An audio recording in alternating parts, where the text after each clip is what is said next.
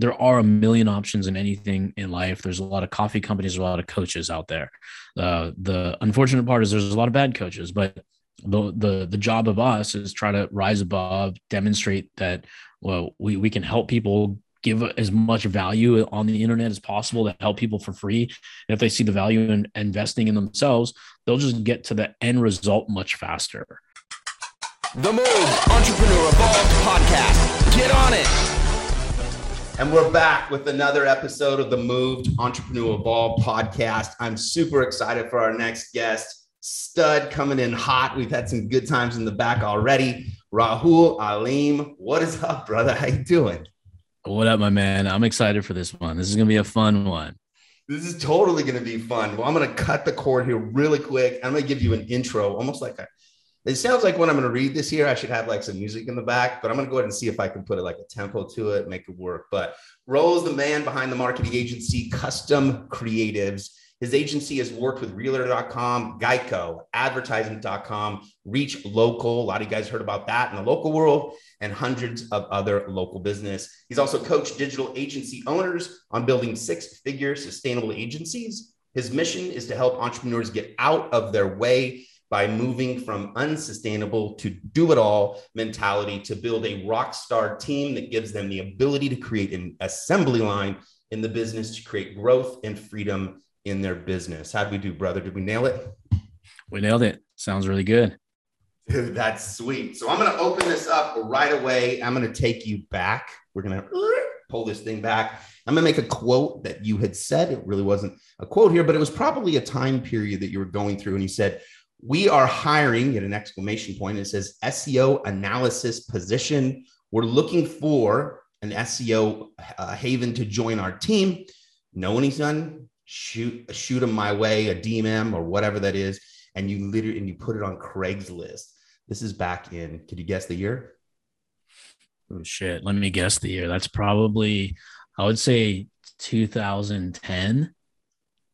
Well, you're probably, I could tell you're a guy that keeps trugging, so I'm going to say you probably were doing it from then to then, but this was 2013. Okay. So what was going on in that time, man? So at that particular time, like we were breaking out of just being like super, super niche in just doing like hardcore graphic design. Like the way we started is we already knew this was a competitive industry way back then. Now it's even more competitive. So we would just call it like that old school Two Short song, get in where you fit in. So that's kind of like the model. Like we kept simple things. Like we followed like Snoop Dogg and Two Short quotes, right? As our business model pretty much. But it was simple, get in where you fit in. All that simply means was if I was at an SEO conference, I was the best graphic designer for SEO agencies. If I was at a graphic conference, I was an SEO guy that can work with the clients that you're doing the branding for. So we found a niche in graphics, and we noticed that we called it the headache business, but we had a bottle of Advil. So that was kind of our pitch.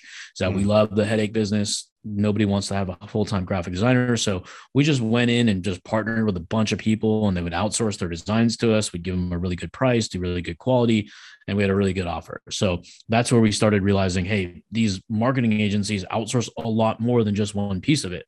Like even the big brands, you mentioned Reach Local in my bio. They outsource a lot. They outsource their designs. They outsource their websites. They outsource their link building, their PPC. I mean, there's a lot of stuff big brands outsource. So we would just find little pockets and niches. And that's when we started to take SEO a lot more serious. We're still doing it, primarily outsourcing it without a project manager. So that was our analyst position. And that's where we're looking for somebody to basically like manage and quarterback, like when we close deals, saying you are the outlet from understanding the client needs and then distributing it to our vendors and our contractors and our in-house team to kind of make sure the whole like smoothness goes in the process. So we were working in really organized chaos, and then we made it really organized. And then it was just like a streamlined process.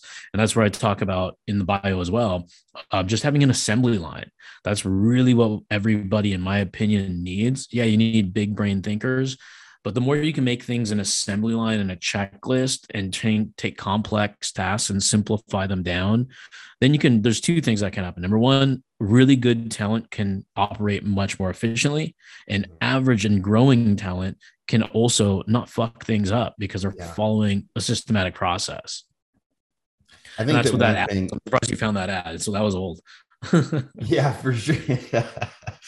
So one of the things I think, like, you bring up assembly lines, and it's like, even if your assembly line isn't perfect, even if it's 27 different steps, just create it. And then when you start going through it, you realize, oh, I don't need step number 13. I don't need step number, 16 anymore. Or this person in this position can take over step 12 through 15 and kind of play that card out.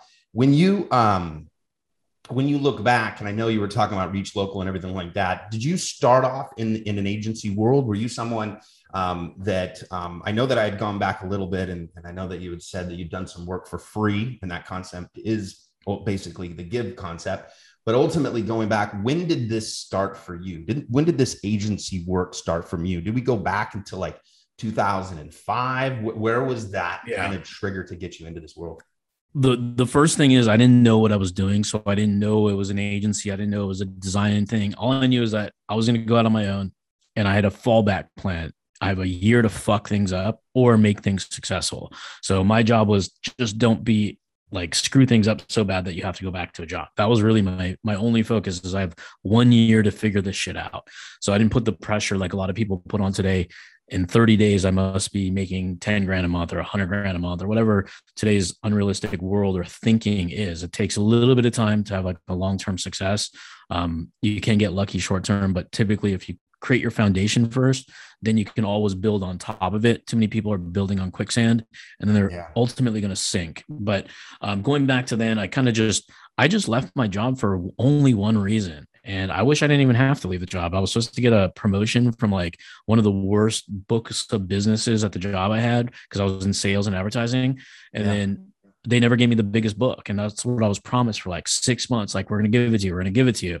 And I'm like a fucking bee in honey. And I'm like, dude, I want this fucking job. I want this promotion, because it's basically like a title promotion, not even a money promotion. It's like, there's more opportunity in here. The more you sell in here, the more I could have probably doubled my income, but I never got it. So it wasn't even about necessarily the money. It was about the principle and the promise. So then I decided I'm going to leave.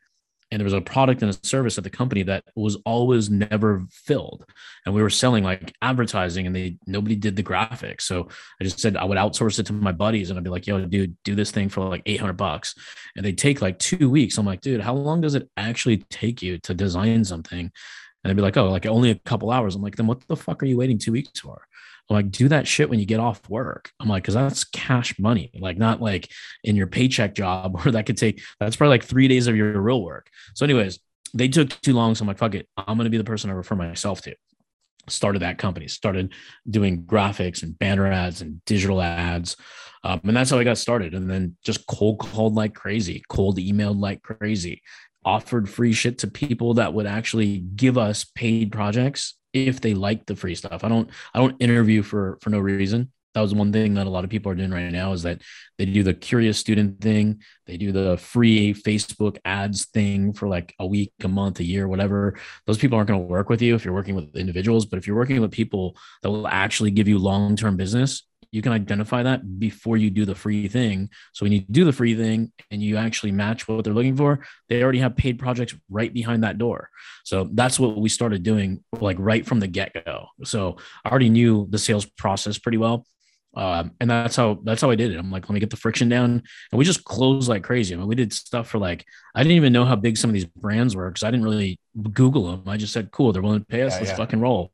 And there's companies like Quello. I never heard of Quello. And then when I turn on my TV on these smart TVs, it's like an app that shows like live movie concerts, like the Netflix of movie concerts. I'm like, oh shit, maybe they got pretty big. I'm like, that's pretty cool. We did a bunch of their ads. In the last 2 weeks, man, they really yeah, exactly. So it's kind of cool to work with some of the brands and see like our projects at play, and then get the behind the scenes news that like we crushed it on click-through rates and like the way our designs flowed, they loaded fast. I mean, there's all these nuances that we get feedback loops from our clients, because there's that easy friction point that I think like when you're working with agencies and bigger clients, that as a vendor and you think you're smaller and they think you're bigger, it's easy for them to quit on you if you quit on them.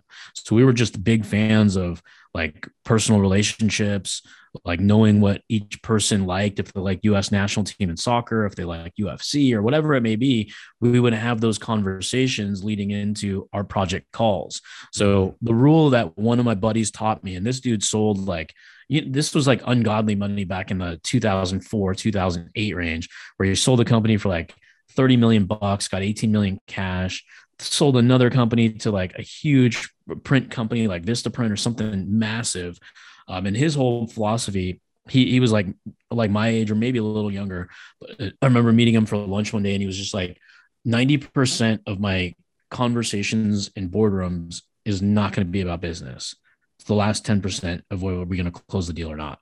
And he's been in the boardrooms of LegalZoom and huge brands. So I kind of use that philosophy, sort of. I don't go 90%. I like to have personal time when I'm working with clients, because if you're going to like what you do, you have to like your client too.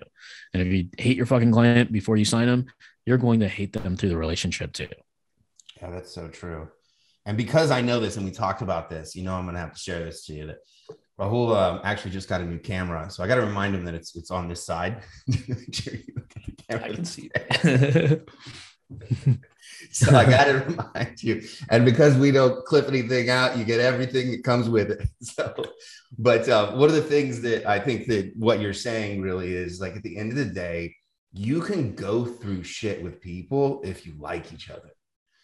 And it's like, I know that it in many cases, and I'm sure you've gone through this, it's like, people will fail you all the time. I mean, when you're getting hired, they're not expecting, I mean, you do have these expectations, but usually those are knuckleheads that really the expectations are so high. It's their own insecurities. They don't even run their own companies that way. And I've seen that a million times. But the one thing I think that you're bringing to the table is like, look, go meet people, get to know people, become friends, become, you know, have that environment where they're in town and you're like, hey, you want to get a ball game? You know, I mean, we just were talking, well, we had just had somebody on the actual podcast, Bill Walsh, and, you know, he was, hey man, my boy over there, you know, he'd be a great person on the podcast. And then he was like, actually, he was just out here in Portugal, flew out to go see me. And, you know, those established relationships, the ones that go from the internet to go to life, you almost seal, you don't have enough time to fuck it up because you're just there for like a short minute of time, but you kind of like make these seals. And I think that those relationships are a lot of what we need in today's society. So you went from doing that, going into this local environment. And I think one thing in your story that's really important is like, you were doing this shit. Like you were like doing all this, you know, you weren't trying to create this thing. Where you are today, obviously is the evolution. What were some of those areas or those time periods from going from this local environment? Then I see that you kind of went to some realtors and you started to kind of niche down some of those things. What were some tipping points that were like, wait a minute, there's something here that I have to shift and change? When were some time periods like that? And probably I'm assuming I'm trying to pull out probably 2015 range or so. Yeah. I mean, I found myself not really sleeping at home and more in the office and kind of just focused too much on work. And it was more like, I don't want to sound stupid or corny or anything, but like for me, it has never really been about the money, because like right when I started the company, I already had a decent income from previous. So that's why I had my year to fuck things up or make things work. But then out of the gates, month one, the number one thing is like being like in a competitive environment, not just from the work environment that I left, because we're doing sales and there's leaderboards and all that good stuff, the gamification they played, but also previous to that, played sports my entire life, like where you really lie to your friends, like, what are you doing tonight? Oh, I'm going to watch a movie. But then in reality, you're going to go run 12 miles, right? That's just so you destroy them in practice the next time. So we had that competitive spirit. So out the gates, right? I already knew what it takes to work. Like either you're going to be a little bitch and make things, wait for things to happen, or you're going to just go break motherfucking doors down. So all I knew is the quickest way to get in touch with the person that I wanted to reach was the fucking phone. I can email them, and my role, like I would psych my brain out. I would say, look, if you want to be a little bitch, you email them, because then you're avoiding the connection. But if you actually want what you say you want, pick up the phone. It's not a cold call. It's an introduction call. If you can help them, that's what we do. We problem solve. If you look at it as I'm bugging them, how do I break the gatekeeper and how do I get this like weird psychology into the door? Yeah, you need to be polished on your front end on how to not like get hung up on all the time. But the reality is if they have something important to them that you can expose that's in their business, that you can like charge them some value and they get way more value, then that's perfectly fine. Just go in confident with the swagger. Create an alter ego like Kobe Bryant had Mamba mentality. Go create your own version of that. So when you're on the court, meaning when you're at work and you're making these outreaches, whether it's inbound leads from ads or direct messages that you're sending or receiving or whatever you're using for your lead gen, just have that alter ego. And then when you're doing your own thing, chilling with the family or shutting off, have your own personality at home. Because a lot of the people that I notice that are highly intense, like fucking insanely intense, just on the phone, bang the phones, doing the marketing, have very strategic ways of operating their days. And strategic just means they honor their calendar. It's no fucking strategy. It just means when the thing dings, do that thing. Don't fucking dishonor the calendar. That's discipline. They're really calm at home. They're really not like that. But that outlandish personality that you see on the internet, they're really kind of calm and chill in demeanor, kind of boring. So that's all I have for from the advice standpoint. We just went all out. We just went call. And we just trailed. Like we kind of had no respect for time because we were working with a lot of realtors and we knew that they worked later. So, I mean, there were times where it was just like, we'd call New York, it'd be midnight their time. They'd be like, you know what time it is? I'm like, pretty sure it's midnight and we just have fun with it. And if they answer the phone and they didn't sound like I was asleep, we would have that conversation because in the East Coast, people traditionally stay up a little bit later, probably because of sports. Sports start later. So the games end later. They go into midnight and whatnot. So I'm not saying go out and do that if you're listening, but that's just the tenacity that we had is that we were fearless. And then we would just trail. We knew we had Hawaii 3 hours behind California. And we knew we had New York 3 hours ahead of California. So we just kind of follow the day as it went. And when we ran out of time to be appropriate to make phone calls, then we just did our prospecting. Our prospecting back then wasn't, our cold calling was doing the thing, the sales process. The prospecting for us was list building. We didn't buy like data like a lot of the guys do now, like buying it from like Axiom or whatever these different data sources are. We just went on websites. We went on websites where our clients were, and we were very specific. If you spent money, we knew what you were spending it on because we're looking for something very specific, a very specific criteria. And then we would click it. We would get their phone number, their email, their website, then their full name. So our goal was before we sleep, how do we have like 50 to 60 people that we have links to what they have? So when we call them, we had a very precise conversation. And then if we didn't do that, then we knew we'd have a fucked up day because it was just the rhythm we had. There was no excuse, no nothing. It was not like I could get tired. And back then, if you were sick, we just made fun of you. If you were just sick and didn't work, that's a different era today. A lot of people are very like sensitive and whatnot. And there's COVID. So I totally understand that. But back then it was like, you have a cold. It was like, get the fuck to work. I remember it was like, okay, well, what day are you on so that I know that you're not contagious? Like what day are you at? Oh, well, you're probably not gonna get contagious after day 3. Get your ass. I mean, we were so health conscious and like so fit that like, even if somebody sneezed on us, that was really sick. Like we wouldn't get sick. I remember there was a period of like 12 years where I literally like never got sick. And then as soon as like, I didn't work out every single week and I took like 6 months off for no good reason whatsoever. Then you start getting sick. You're more susceptible to like germs and whatnot. I think the thing that like is really interesting, like that you bring up and in kind of the cadence that you're sharing is it's like, I think that a lot of people, and we use a lot of these terms, you're seeing a lot of, get to 10,000, get to this and that. Okay. But the reality is I always like to use the thing of like a farmer. It's like the guy goes out, he decides he has to plant his seeds, then he has to crop and he has to pick all the fruit, pick all of the food or whatever it is. Then he's got to go sell it. Even if he makes let's say he made $200,000, the guy's a farmer. So that's what he does. He goes and farms Every single year, he goes through the process. He goes to the family function. You always know who he is, right? Because he just shows up and kind of doesn't care. And he's always, you know, he's loaded or whatever. He's just like butchered to the bone. But he's like, what do you do? I'm a farmer. He's not like, oh, I'm a guy who drives a Ferrari. He's like, I'm not the guy that drives this new 250, whatever that is that you have. You know, here's the dually. He talks about it. But the reality is he's a farmer. And I think that, and you can probably add to this, is what do you think that trigger is that people are not understanding that they have to become the thing that they're actually doing? You know, it's like, I worked for Harley for 5 years. It was like, well, I work for Harley Davidson. That's what I do. You know, that's my function. And next, you know, I've got everything on. I ride a motorcycle. And I think it's this thing that people just aren't willing. Maybe it's just, maybe a shiny object. You just keep jumping from one thing to the other. But ultimately, it's like, you got to become the thing that you are. And what do you think about that? Yeah, I mean, I think a lot of people overestimate what they can do in a year and underestimate what they can do in a decade. And then they try to skip the line. Like, for example, like I saw a graphic from Lionel Messi because I follow a lot of soccer, and I just screenshotted it probably like 2 or 3 years ago, and I replicated it for myself. And it said something like, it took me 10 years, whatever, six months and 155 days and 12 hours to become an overnight success. So I think what people don't see is that sacrifice in the background. Like, if you, like, a lot of people may have heard of like a Gary Vaynerchuk about how he talks about his story. The guy was tweeting for 4 fucking years for $0, making like $45,000-$50,000. And then now people wonder like, oh, if Gary can do it, I can do it. All I have to do is 4 videos a day and 1 live. The formula is not that easy. Like, understanding what you do, who you are, your audience, and relentless practice. A lot of people, like the analogy I made before, is they're building their house on quicksand.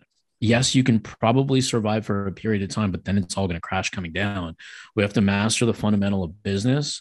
And it's just like, goes back down to the basics. It's like, do you have a whatever it is you do, is there a market for it? The answer is probably yes. Cause if you can dance your way to millions of dollars in a month, you can probably find whatever it is you do. You can probably like find your pocket and your niche, but stay true to who you are and who you serve. Because when you are doing, let's say you're charging $500 and you're doing really well with that, you see somebody else charging $3,000. You want to take your $500 product and value and make it $3,000. It doesn't work that way. Because I remember there's a company called Huge Incorporated, and by the name, they're fucking huge. At the time, I got on the calendar of the CEO of the entire company, all by a cold call and a cold email, convinced the secretary that I was like, somehow knew this guy. His name was Aaron Shapiro. Don't know what he's up to now. This was years ago. And he literally got on the phone call. He said, hey, how the fuck did you get on my calendar? But now that you're here, you have my hour. And he read my mind. He's like, he looked at my work and he's like, let me guess. You want to be in my world? Is that why you're on this phone call? So you can learn from me how to get my clients like JetBlue, HBO, Taco Bell. And he's like, look, you want to make a lot of money? I want to make a lot of money. The fact of the matter is I have to fly to Rio de Janeiro to go to Taco Bell meetings. I don't want to fucking wear a penguin suit. I don't want to wear that shit, but I'm doing it because I have a job and a role and responsibility because I'm good at that product. You're very good at the low ticket stuff. And low ticket was like 10 grand and under. He's probably talking like 20, 30 million, maybe every quarter or something with those big brands. And he's like, you'll fail in my world. I'll fail in yours. But the one thing we're going to meet at is we're going to make a fuck ton of money. And that kind of reframed me to say, be good at who the fuck you are and who you serve versus try to be good at something you won't ever get good at. It's okay being a low cost provider, like a Costco. Then you don't have to be a Bloomingdale's. Bloomingdale's will master their market. It's a whole different wild ballgame. So if anybody kind of understands that in the audience, I hope you take that away, because you don't have to charge $10,000, because if you lose $10,000 client, you could be at zero. But if you have 100 clients that are doing a certain dollar amount of thousand, if you're graded at $1,000 products, stick to what you're good at.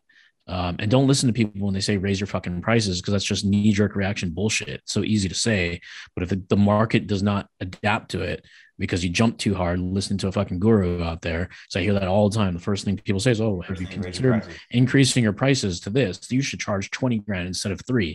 It's like, no.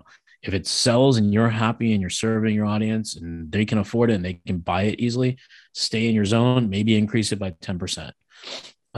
So that's kind of, did you ever see that thing? It was actually in LA, and they did this experiment, and it was with Payless shoes. You ever see that? And oh man, I miss the Pro Wings days. I used to have those. They did the Well, now you just go to the Nordstrom's rack and you can still find some good shit, you know. But they took Payless, and what they did is they took and they put this like beautiful name on it, and they went inside LA. They might have went in, I don't know where they went on the streets or whatever in LA. But basically, they put like a super nice name on it. They did this documentary. I don't know if you ever caught this, but it was hilarious. And they basically brought everybody in. They ran in the entire day. There was amazing. And at the end, they're like, all right, well, as you guys are leaving and you're buying your shoes, they walk them out and be like, hey, by the way, I just want to let you know this was for Payless and nothing changed. And at the end, and what your story tells me is like, stay in your lane. And Payless, if they would have tried to go in and buy these high-end shoes and then bring them in, they would have felt a mockery, right? I mean, at the end of the day, they would have fell apart. So they decided that their actual niche and everything else was this pay less with better looking shoes. I mean, you even just said one of the shoes that everybody still loved, but it lasted forever. Everybody, you know, whoever had them was still cool. You know, as long, you know, you could skate with them, you do whatever you wanted with them. And so I think that's, you know, that's a really important piece. And I think, where do you think that we're losing? Do you think that, I don't want to say like that. I think there's a saturation in business where we're getting, how do I say this? Gosh, I say this with love. It's almost a high school mentality. You know, it's like, oh, I can sell drugs so easily. And we really are missing this piece that it was almost like college. People are saying, I don't need to go to college, but there is some fundamentals of maybe some accounting or economics, and there's some things that are there that are then applied to that. Do you think that some of these people are just missing the understanding of what the function of actually business is for, and they're out there trying to sell lollipops and, you know, just, you know, they're trying to sell, you know, Girl Scout cookies and go out there and kind of just have this simple way of selling something, and then they fall apart because they don't realize that there's business that's behind it? Yeah, I mean, I think I understand the question. The people are selling stuff for the money versus selling stuff for their fulfillment. And that's going to be a long road to hell, or a short road to hell if you understand it quick enough. Because like when I started, I was selling stuff for fun. Like I enjoyed truly what I was doing, and I'm still selling the same stuff as 18 years ago. So it's not, this isn't just a fly by night company. This is something that's been over a long career. Some my company is older than a lot of digital marketers out there right now. I think you have to find a niche that you like. And if you don't like the niche, that's perfectly fine, as long as you like the game of business, because there's a lot of things you're not going to love about the business. At first, you want to do it all because you're so motivated and driven.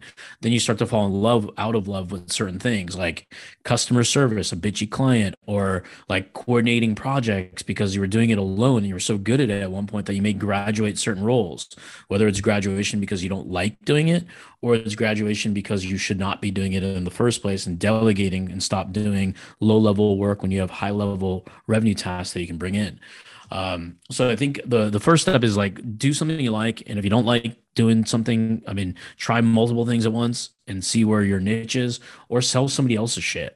That's really the easiest thing. You can always sell somebody else's stuff, go all in with them. I mean, cause like the best education I've ever had is not from college. I dropped out of 3 different universities, never intended to go to either one of them. It was all just like a satisfaction for somebody else. Like my parents, they wanted the degree, not to spite them. I still don't have it, don't have any intention to ever get it. The reality is I learned everything by doing. I dropped out, went to an internship. Some of them got paid, some of them didn't. I chose not to be paid, not because I couldn't get paid. It's because I didn't want the pressure of performance. And that sounds really weird. All I wanted was the education. So I'm like, it's almost like I'm paying them. It's like a college, but they're getting value out of me as an intern. So we were required to work 5 hours per week. I did 40 hours per week. Los Angeles traffic is a little fucking bitch. So no traffic. Let's go. No traffic, 50 minutes one way, 50 minutes back, 5-0, not 15, 5-0, no traffic. Now in Los Angeles, that doesn't exist when businesses are open. So I would either have to leave extremely early and wait till they opened, or I'd have to just sit through fucking traffic and listen to music or whatever I listen to. So combination of both. So I'd spend a lot of time in LA going to the gym and a lot of my life there. But I did that for 6 straight months. And what I learned from that was far greater than what I could have learned from any philosophy professor, bow and tie, whatever the fuck they were going to teach me in MIS or whatever classes. I mean, even when I asked my buddies that are highly successful, like, hey, well, you're an accounting firm. You work at Ernst & Young. You're a partner at XYZ company. Did college get you there? The answer is no. Like right when you get out, you just forget about whatever you learn because they're going to teach you what actually is reality versus delusional. And that's my perception. So anybody who's listening to it, I think it's just a really expensive break that you're taking. If you're going to go to college, like be a doctor or a lawyer because your parents made you, or you want to be one. I'd rather see you guys go fucking go party for 3 months or somewhere. Hey, you know what? Hey, some friends are made. Some really long-term friendships are made during those times as well. Yeah. I mean, my parents were like, my parents' generation was a lot different because they said, you're going to meet your best friends in college. Well, I mean, years later, I realized why they say that. It's because they're fucking immigrants. They had no friends in America. They only had the college because it was college here. And it's like, no fucking shit. That's exactly why you said that. But for me, I'm born and raised in the exact same city. I met my best friends in elementary school. They're still my friends to today. My college friends, yes, there's about a dozen of them, but the rest of the 100 that would like, we don't hang out every day. We may talk maybe once a year for most of them, but then for the core group, I met them all in fucking elementary school. So I'm going back on topic. Like, I think the best way to get good at any skill is do that skill. A professor won't teach you. A marketer will teach you. If you want to be good at marketing, find somebody good at marketing. You want to be good at sales, find somebody good at sales. You want to be good at all of it and bring all the pieces of paper or pieces together, go with a guy or a girl or whomever, a mentor, a leader that can get you there faster, because no one did it by themselves ever. This isn't caveman era. You have so much access to information, and the free stuff is okay. The paid stuff is where the juice is. Kind of like Tom Brady probably has so many coaches around him, like his TB12 guy that he partnered with. That was his like kind of unconventional health coach that like made a 44-year-old person lead the league in fucking touchdowns and yards last year. It boggles my mind how wasn't the MVP, but that's just what it is. But the point is, he has great people around him from mindset, physical care, health, nutrition, offensive, defensive, reading plays, etc. Now, the same thing applies to your business at your own level. If you can't afford it, get resourceful. If you can't afford it, spend it. Because the number one thing you can actually ROI on is yourself and your skills. The rest is going to be just investments, right? Outside investments like real estate, businesses, etc. When you had an agency, it's the do it. It sounds like more of a do it for you and closing those deals, moving those deals through. Then come around 2019, 2020, you started to make some transitions into building other leaders. What was that transition for yourself? I think that comes from what you have behind you, GSD, a lot of that mentality. When did that kick in for you? When was the moment when you said, you know what, I think I can package this up and kind of build other people? Well, I mean, I think it was it happened inadvertently, subconsciously, without knowing it, because like even people who worked for me left and became great leaders. Like, I mean, one of the kids that left me, I mean, I just did his podcast earlier this year or late last year. I forgot the date. And one of the things he mentioned, he's like, dude, I just literally replicated what you taught me while I worked for you. And now he's doing podcasting and shows with like fucking Netflix and huge brands like Spotify and Cheesecake Factory. I'm like, dude, more power to you, brother. And it makes you feel good saying like, hey, you taught me everything I know. And then I would just teach people along the way, because a lot of people who have done well for me, working for me, have gone on to work at like companies like Disney and huge brands. And it's like, dude, that's fucking amazing. And then I just, whenever I'd see people, I go to like these networking events or entrepreneur clubs. I get asked by local colleges to be a guest and kind of listen to people's pitches, like almost like a MBA school kind of pitching you like a Shark Tank. So it is kind of nice to get access to be asked to do those things. But then once we actually put the rubber to the road and put it in the world that we charge money for this and people still paid us and got massive value out of it, that's when we just knew it was just a business. Because there are a million options in anything in life. There's a lot of coffee companies, a lot of coaches out there.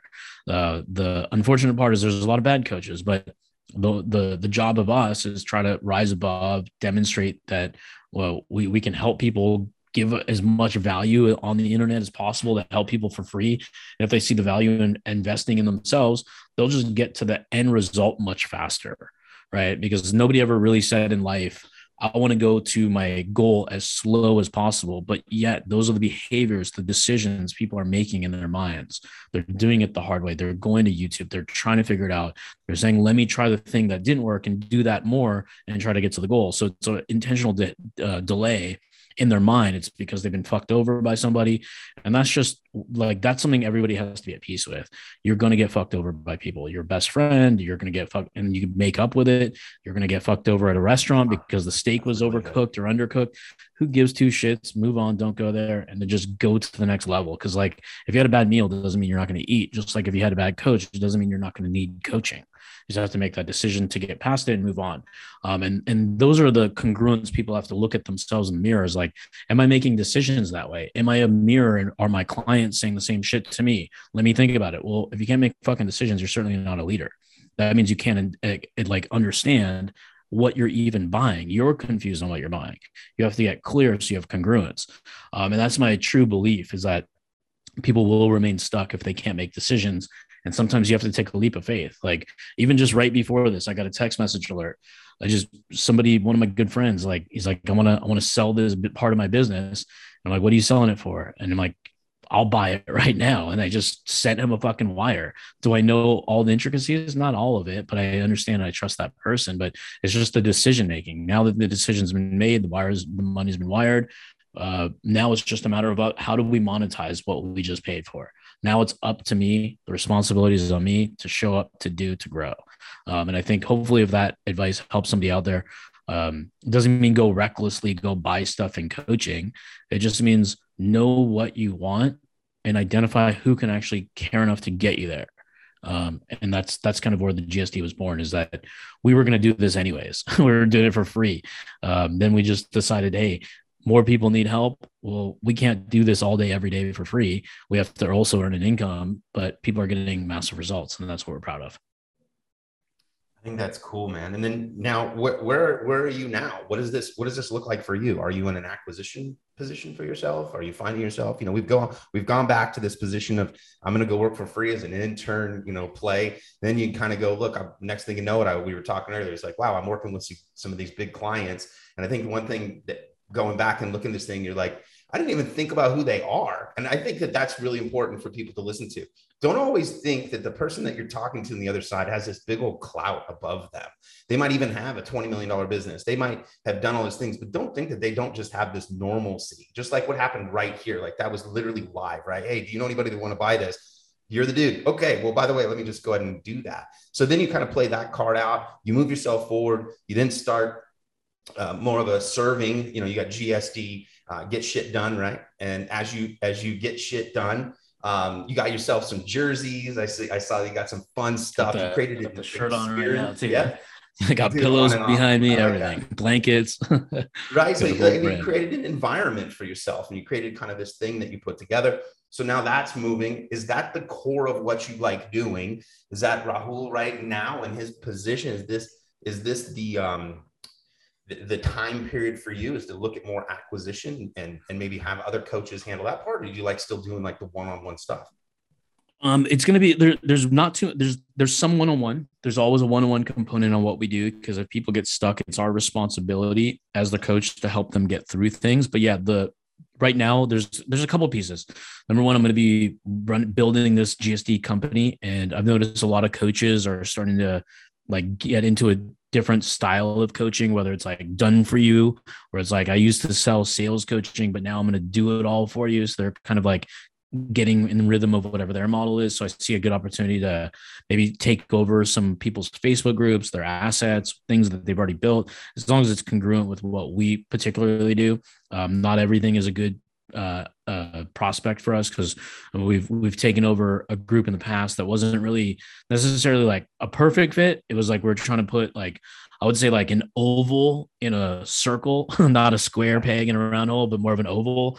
And it wasn't like a great fit for us, but we would learn by doing, by just saying, hey, we got off track. We have to be fucking precisely focused on who our customer is, which is typically for the most part, marketing agency owners.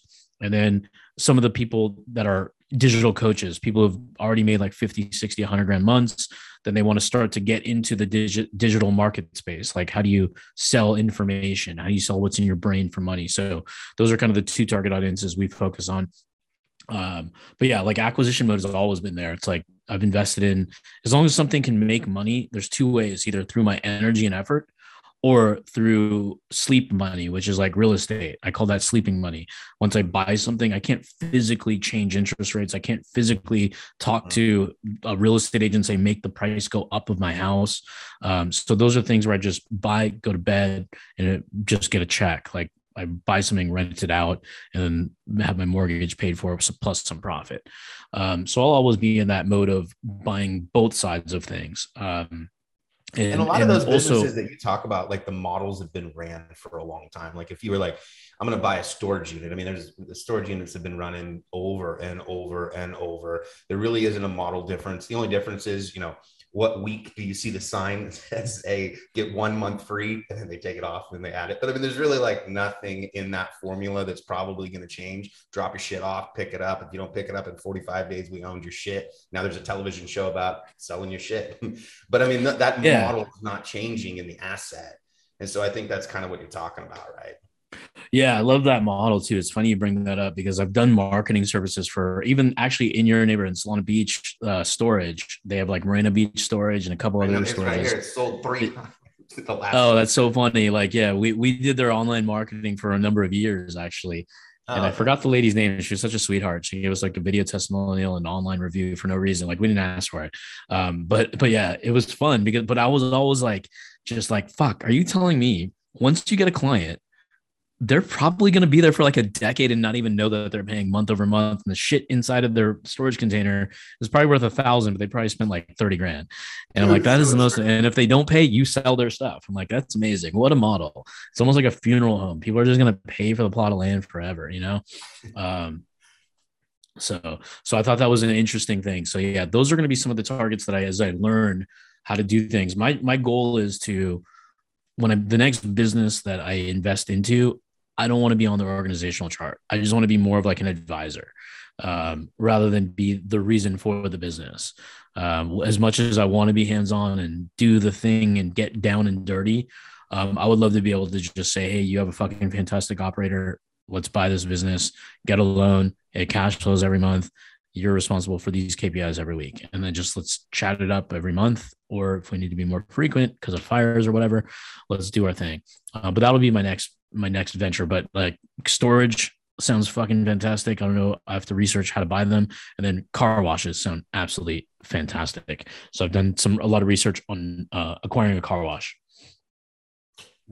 Acquiring car washes, like for the hand ones, the ones that are just like put the $5. Yeah, no, it's not going to be the hand ones. It's going to be the drive-through ones with different levels and memberships. So not the hand washes where there's just a bunch of dudes like actually physically working on it. I mean, you're the guy. Like you put. I think the one that I was just over here at Encinitas, and I was like, I want to just do my motor real quick. I went over and it was like $5. You get all I fucked it up, but it was like minimum $5.